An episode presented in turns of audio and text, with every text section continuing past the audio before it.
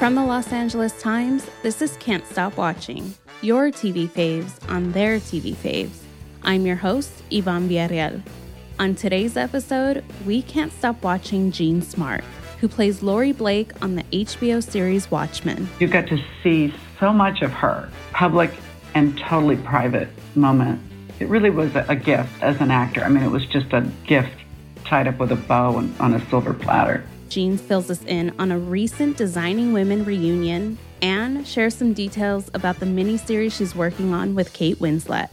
Plus, she discusses what she thinks of the Trump administration. Let's get to it.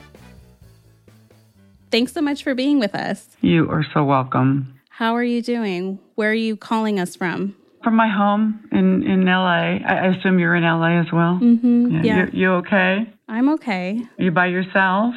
By myself. Oh gosh, sorry. If you prefer that, I don't know. I don't know. It's it's a um, very strange time. I don't know. Every day is more shocking than the one before.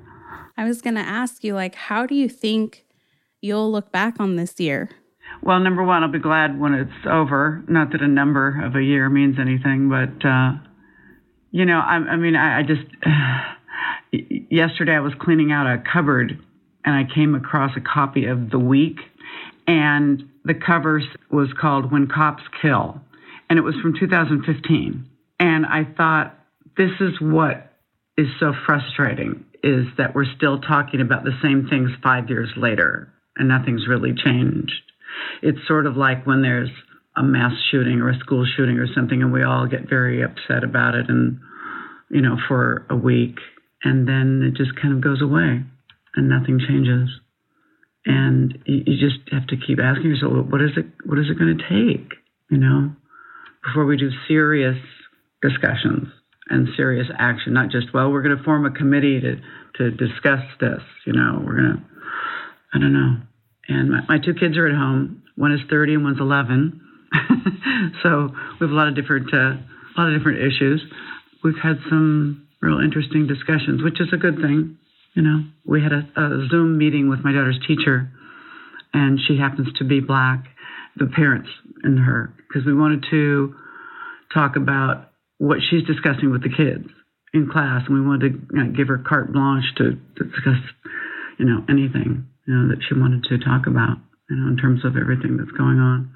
Yeah, the kids today are having a lot to process, and it's hard when there's disconnect, but also technology helping us connect. But yeah, I worry about the mental health of the kids and like processing what's going on right now.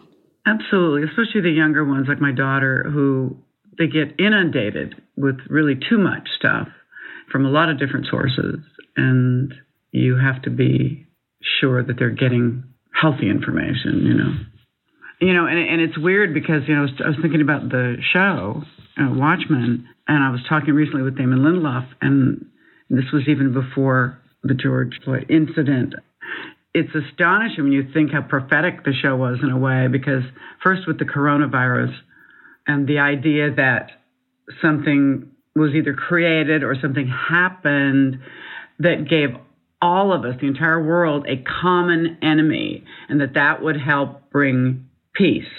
If we had something big to fight, we stop fighting with each other. You think, well, that's that can be a really good thing. But then it was set against an historical event of unbelievable brutality against the black community. I don't know. It was just um, uh, incredible that he wrote that right before all of this happened. Right before, but also like in the midst of all this happening because it's never really gone away. And you talk about like the backdrop, which was the Tulsa race massacre. Like, how much did you know about that before signing on? I knew nothing about that. It was shocking to me, shocking that I'd never heard of it. And my father was a, a history teacher. It certainly was not taught where I grew up in Seattle, Washington, it was not taught in the schools. As we talk about the Watchmen, I mean, you play a reformed costume vigilante, Laurie Blake, who is now a sort of no nonsense FBI special agent called into Tulsa to investigate the death of Judd Crawford, who's the police chief in Tulsa or was. You didn't know much about Watchmen the world of Watchmen. So, what was your crash course like getting into this? Like, how much backstory did you get? How much did you want in order to play her? well, I only had a couple of days, two for my crash course, a few days.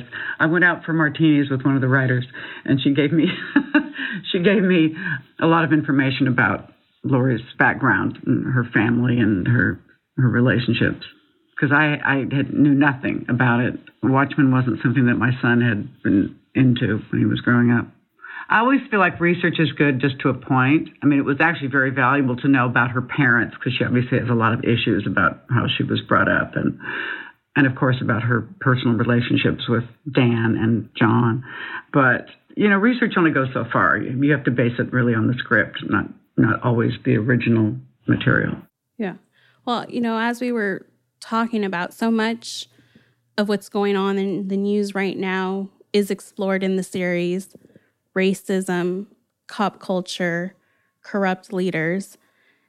And there's the theme of fear, which is also prevalent, like people being fearful of their fellow citizens or the use of fear to control. What did all that get you thinking about in that time that you were doing the show?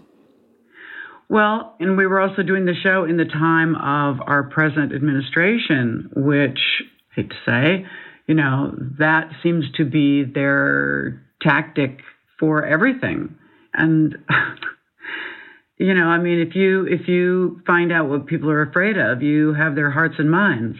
And um, lots of times on the conservative right, you know, they have used whether it was a terrorism or even homosexuality to get voters to come to their side, you know, and you find out what it is that they're the most paranoid about.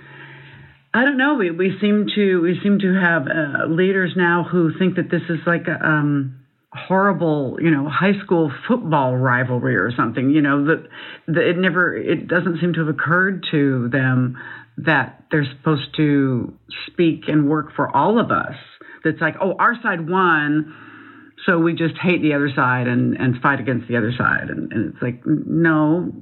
Once you got in power, then you're supposed to bring everybody together. And we haven't seen any of that. And and now that things have come to such a, a crisis on so many levels, we see nothing, no leadership, absolutely zero you know, and my and my character in the show, I mean, she obviously has become to hate vigilantes. You know, she's not a person necessarily to hold up as an example. You know, she's not the uh, most ethical law enforcement person. She certainly doesn't believe in people taking things into their own hands. But I don't know. Like I said, I, I don't know what it will take for our leadership to to wake up and say we can't just keep talking about these things. We have to do something. Talk is cheap you know. Well, how is it to be part of art that takes on subject matter like this head on? Oh, oh, it's great because you. I mean, this is what actors, you know, crave. You know, I mean, yes, sometimes you want to do stuff that's just fun and just entertainment, but it's. There was a, a quote from an actor a long time ago that I that I read that said, "As an actor, if you want to believe that you can affect people in your audience." in a good way, in a positive way, uh, open their eyes to something, you also have to accept the fact that you can be a negative influence as well. You know, so you have to make your own personal wise choices about the kind of material you do. So when you get to do something like Watchmen, it, it's extremely rewarding, and it was nice that the audience responded the way they did. Of course, we had no idea what was coming. Like I said, it's prophetic to an alarming degree. We had no idea about the pandemic. We had no idea how the race relations were going to come to a head in 2020. It's hard to even like try to have a conversation that is lighthearted in this time. I know we're both struggling with that right now. I don't want to talk about myself, you know. It's hard. Yeah. You want to, you know, you sometimes look at your fellow man and you think, what has happened? several years ago, we, we were in a period where we our leaders were appealing to our better selves. And you could tell people liked that. It made them feel good. People want to do, they want to feel good about themselves. They want to do the right thing. But when you appeal to people's baser instincts, you're going to get some real dark stuff. I mean, we, we can't pretend that those people aren't out there and that they are frustrated. And, you know, I, I think a large part of our citizens felt like okay, I'm tired of apologizing for myself. I'm tired of apologizing for being racist. I'm tired of apologizing for being sexist. I'm tired of apologizing for not having a college education uh, or, or caring about a college education. I'm, I'm tired of apologizing. You know, I want to just be, you know, who I am. And I guess on some level, I, I understand that, which is why that term elitism started becoming so common. You know, they said that President Obama was an elitist because he liked arugula on his sandwiches. it's just like, it just got nuts. You know, I, I, I don't know what the answer is. I, I mean, I, it, it, it, education, education, education. And I'm not just talking about formal education, I'm talking about enlightening people, teaching them, opening their eyes, because basically all human beings want the same thing we all want the same thing. We all want to, you know, do something that's satisfying. We want to take care of our children. I, I, I don't know what the answer is. It's um, it's very scary. You know, and if and if uh, Biden wins in, in the fall, I do not envy him at all. I'm, I mean, I wonder sometimes if he's sitting at home thinking, "Oh God, do I do I really want to do this?" Although on the other hand, I suppose it's gotten so bad that whatever he does, he'll be the hero, you know. So does it have you thinking about the role Hollywood plays in terms of the images we see or do you think it's going to shape the kinds of projects you want to do just this moment we're living in right now? I think that it will. I think that it will in two ways. I think there will be some very serious subject matter that has come out of all the events of this year. And also, there will be a lot of escapism. You know, that people will just want some pure, fun, escapist entertainment. Probably be sort of a combination of both extremes. Or, or things, and not even necessarily escapist, but I think things that are really uplifting, you know. What are you drawn to in this moment? Are you even watching TV? Are you reading? Are you watching movies? I think I've watched more news in the last couple of years than I've watched my entire lifetime. I'm actually just got a deal producing a movie that I'm going to also be in for Amblin that is a combination of uh, somewhat topical and also very, you know, very uplifting and also very entertaining. So hopefully, uh, the working title is Miss Macy. I hope it turns into something the way that we envision it right now. We'll see.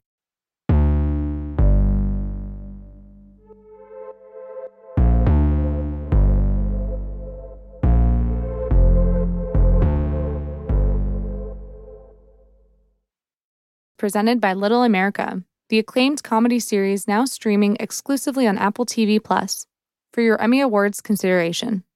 Inspired by the true stories featured in Epic magazine, Little America goes beyond the headlines and looks at the funny, romantic, heartfelt, inspiring, and surprising stories of immigrants in America, and they're more relevant now than ever. Episodes include The Cowboy, where a Nigerian student finds a sense of connection through Oklahoma's cowboy culture, and The Jaguar, where an undocumented high school student's life is changed by an urban squash coach. Apple TV Plus is available on the Apple TV app on iPhone, iPad, Apple TV, iPod Touch, Mac, select Samsung and LG smart TVs, Amazon Fire TV and Roku devices, as well as at tv.apple.com for $4.99 per month with a 7-day free trial. Customers who purchase a new iPhone, iPad, Apple TV, Mac, or iPod Touch can enjoy one year of Apple TV Plus for free. Get Apple TV Plus and stream all of Little America today.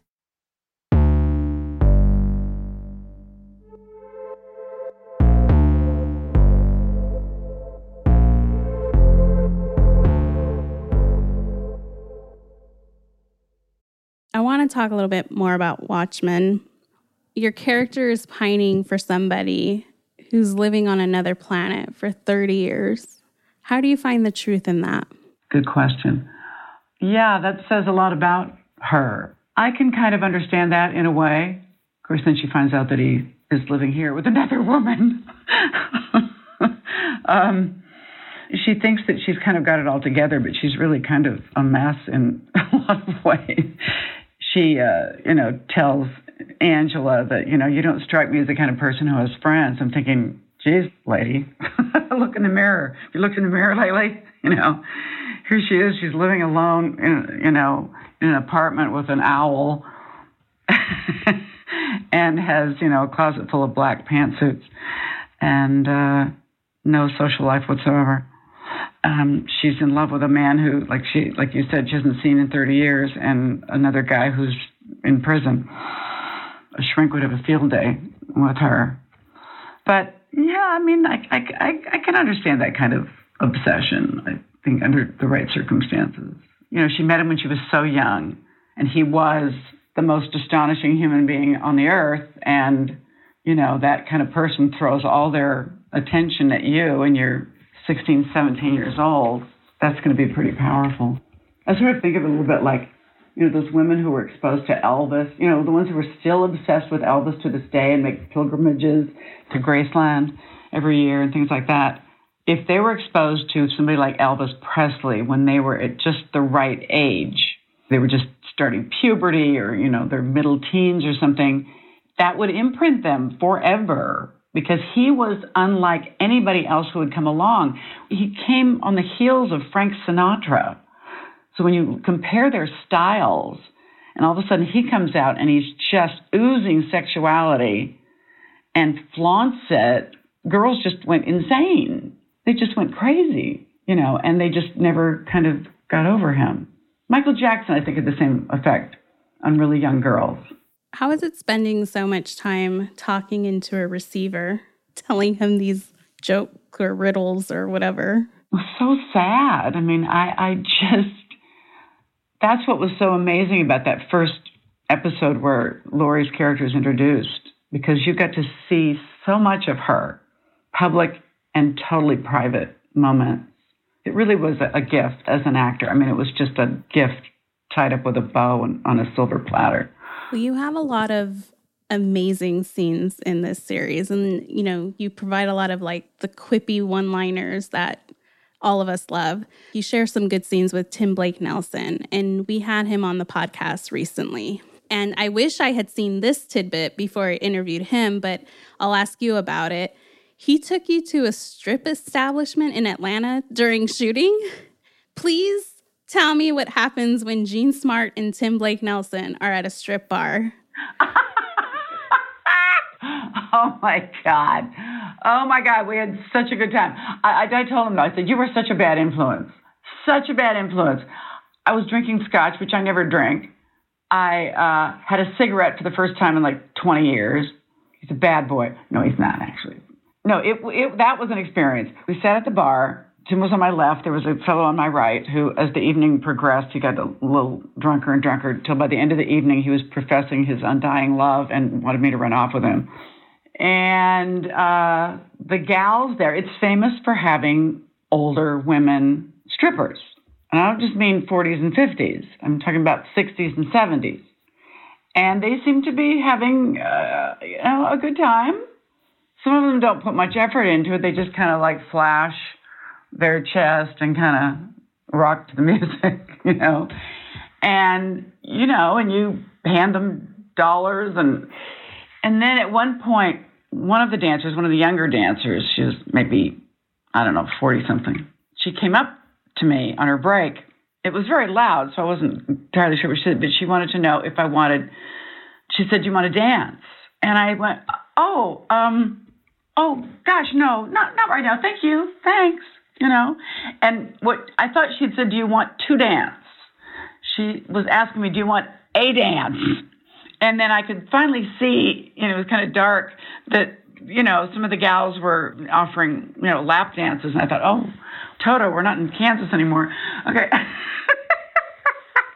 you missed your chance. Yeah, I, I, I should have. I should. I, I was. I met Tim there I, I, I think I wrapped like a few minutes after he did from the set or something, so I took a lift. And I should have just turned around at the door because the guy at the door who was giving you one of those wrist stamps, he didn't take a cigarette out of his hand. So when he did, he burned me. You know, when he gave me that, I thought, oh, this is classy. This is this is classy. That kind of set the tone for the entire evening. And then at one point, I was knocked off my bar stool by a guy who weighed about 350 pounds. Other than that, it was a good evening. We need a whole spin off of just this. Like, this needs to be the premise of a show now. Please make it happen. It's really great. I want to go back a little bit in your career because I've been watching Designing Women obsessively because it's on Hulu now. Thank God. Was there a time you ever regretted leaving Designing Women when you did? No, because um, you know I'd done it for five years, and my contract was up, and I just felt like it was time to do something else. Um, that's sort of the conflict that actors have a lot when you commit to a series, because I think one of the things that's attractive about acting is that you get to do so many different things all the time, and work with different people and different writers, and and then you find yourself in this nice cushy job, you know, and you, you can get a little lazy. So I felt like it was time to do other things, and I got work right away, which which was very uh, satisfying. It was the right time, but Sony has a uh, a YouTube channel called Throwback TV, and they have been getting together shows that are no longer on the air and having the actors do a Zoom table read of one of their scripts. So Annie and I, Delta was not able to participate. She's she's taking care of her mother, and unfortunately, we don't have darling Dixie Carter. We read the pilot script. It was just a you would have not thought that 30 years had gone by for Annie and I. I mean, we just felt like we were like right back there. It was just so much fun. Kyra Sedgwick read Dixie's part. She was fabulous. Who did Scott Bakula? Scott Bakula. Yes. Yes, Darling Scott showed up to reprise his role. It was great. And uh, Wendi, she read Delta's part. She'd read Suzanne. Wendi McLendon-Covey. Yes, love her. And it was just a hoot. I mean, it was weird not having an audience, you know, laughing, but uh, it was fun. It was really fun. Well, because there have been talks about a reboot happening, and I know Linda, the creator, it was set to open a play about the show if the reboot does indeed happen, would you want to have some part in that, even if it's just an appearance? Well, the reboot was really going to be a sequel. Yeah. With the sort of the next generation. And, um, you know, it would have been fun to drop in, you know, occasionally. Absolutely. I don't think that they're going ahead with that right now, but she is definitely working on the play. Well, as you said, you never really stopped working after leaving Designing Women. Like, never. How much effort, though, did it require to not get pigeonholed into playing a certain type of character? Like, did you have to learn how to be a risk taker in that time? Well, the first job I got offered after I left Designing Women was I played Aileen Wuornos, who was the dubious title of being America's first female serial killer. So I guess I wasn't being typecast. in a weird way, I mean, you're someone that's really taken advantage of the TV boom in recent years. Like we're seeing you everywhere. You did Fargo, Dirty John, Legion, Watchmen. You got like, I don't know, I know of at least two more projects in the works. So have you found there are more interesting opportunities now? Like how would you how would you compare what you're getting now versus earlier in your career? Well, first of all, I hope people don't get sick of me. That's a little bit of a concern. Oh, it's it's definitely different now. It's there's definitely so many more opportunities for actors and and actresses in particular. I think um, part of me, the whiny actor part of me, you know, like says, "Well, where were you 30 years ago? I'm not any better now than I was back then."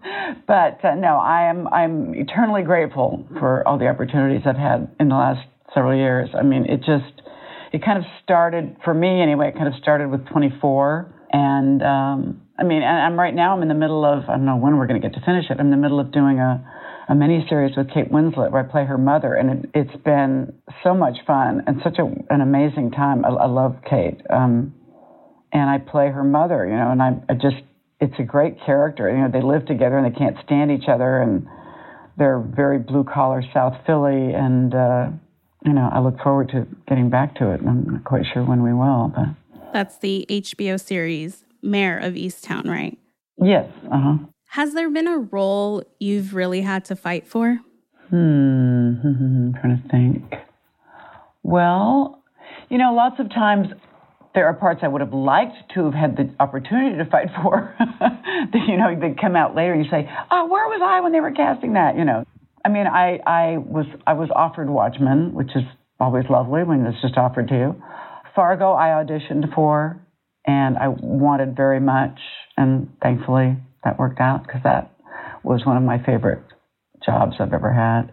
And then because of that, Noah Hawley hired me for Legion Oh, see, actors hate it when you say this. I didn't. I'm not, I'm not, I can't think of anything recently. I always feel bad because I never felt like I paid my dues. You know, I didn't wait tables. I didn't do temp work. Uh, you know, I was extraordinarily fortunate. I mean, I starved for years doing theater. You know, but it, I didn't feel like I was starving. It was just sort of like you know, you're young and you know, I was single. I didn't have kids, and you just think I'm not quite sure how I'm going to get my, next month's rent, but something will come along uh, and something I always did. I supported myself doing theater for years, years before I ever did anything on camera. And it was a wonderful, wonderful time. You know, I wouldn't, I wouldn't give that up for anything. That was, and it, and it gave me an enormous amount of confidence. You've been in this business for a while, and I think it can be easy to become jaded. And I know people ask me all the time, I've been doing this for like 10 plus years why do you still want to cover TV? And it's like, it's my passion. I love it. There's never nothing interesting about what's going on. So for you, I mean, how do you make sure that you still find joy in your career? Gosh, you know, I I have been so lucky to not ever be or find myself in a um, a set where it's just kind of a nightmare. I mean, I hear horror stories from other actors about directors or, or other actors who just made their lives miserable on a set. And I can't imagine being able to work under those circumstances. I don't I don't do well with with things like that. I, I don't I, I like a happy, supportive set and so that and knockwood that would be a nightmare scenario for me so in that sense, I've been really, really fortunate to work with really wonderful, wonderful people and kind, collaborative people. Again, I, I feel really lucky because you know my, my husband. Oh my God, he did a he did a series once where he was one of the two leads, and they were at the point where they did not even speak unless they had dialogue. I would be an absolutely nervous. I don't know how he did it. And they were doing 60 hour weeks you know. And Noah Hawley, I think I know that he makes sure that he checks out people's reputations before he hires them because he doesn't want to deal with any any of that. People who are on that list called the life is too short list, those people. There's too many talented people that are easy to work with that there's no there's no reason there's no reason to ever hire somebody who's not because there's a hundred people that are just as good. Are you somebody that looks back on the stuff that you've done? Like, do you ever cozy up and watch, I don't know, Samantha Who? Or do you keep a journal of all the things that you've been in just for yourself? No, I haven't. I, I, I really should. I know some people like to sit on a set and just kind of take notes and doodle and things. And I think, how what a wonderful thing to have that and look back on later. But no, I haven't done that. Is sometimes if I run across something, I don't usually seek something out to watch it, but if I run across something, it's fun. It's fun to watch. Um, my husband and I just started watching um, Bringing Down the House the other night, and I thought, oh, that was so much fun. I thought, damn, I looked good. Shoot, man, what happened? oh no, you still look good, Jane, for sure. Well, um, but uh, that was fun. Steve was Steve was great and I didn't know what to expect, you know. Um, but he was he was really really sweet. Um, I, I I don't watch a lot of TV. I watch My guilty pleasure is HGTV. What's your show, Jean? Flip or flop? Fixer upper? Fixer upper. My God. Uh, my relationship with my husband is sort of like their relationship. my husband is somewhat similar to Chip Gaines. Also, I've recently discovered uh, Flea Market Flip, which I really, I desperately want to be on that show. So I'm hoping that they, you know, hear that and ask me to be on the show. I will make sure of it. We need this to happen. Our final question comes from a previous guest, Uzo Aduba of Mrs. America. Here's the question she had for you. My question would be Jean, why do you still do it? Good question. Well, I mean, there there are some obvious reasons. You know, it pays the bills, and you know, and and I'm still enjoying it. So as long as I'm still enjoying it, but I really do feel this way. And and one day on the set, or one night, one rainy night on the set, recently, Kate Winslet, she was having to do this this one kind of unpleasant scene over and over and over and over, and it was starting to rain, and it, and it was crack of dawn, and she said, "Remind me why we do this again." and I said, "Because we are the tribe's storytellers. Tribes have to have storytellers. It is a very, very, very important role. It's a very important job. I said, and that's who we are, and that's why we do it. We're telling a great story. That shut her up. I love it. Well, now I'm going to turn the tables on you. Our next guest will be Gugu Mbatha-Raw from The Morning Show. What question do you have for her? And it does not have to be about her series, it could be an actor to actor question. Oh, okay. Do you think it's important as an actor to be a role model as well? I like that. We will ask her. Well, Jean, thanks so much for taking the time under these circumstances where it's hard to really focus on anything right now. I appreciate it. Oh, honey, you too. And stay safe and healthy. Yeah, you too. Be well. That's it for the 20th episode of Can't Stop Watching. I'm your host, Yvonne Villarreal. Our producer is Paige Heimson, and our executive producer is Abby Fentress Swanson. Our engineer is Mike Heflin, and a special shout out to Elena Howe for booking the guest for this podcast. Come back tomorrow. We're talking to Gugu Mbatha-Raw. As I say, secrets give you a, a strong sense of an inner life on screen, especially if you don't have as many words to say, you know, you've always got something to feel. If you like Can't Stop Watching, subscribe and leave us a five star review on Apple. Special thanks to Julia Turner, Matt Brennan, and Clint Shaw. We hope you're enjoying this podcast created by the journalists at the LA Times. Right now, access to facts has never been more important, and the Times is in the business of reporting them. Stay connected and subscribe because your subscription supports the production of podcasts like this one and our award-winning journalism. Visit latimes.com slash support LA Times to subscribe. Thanks for listening and see you tomorrow.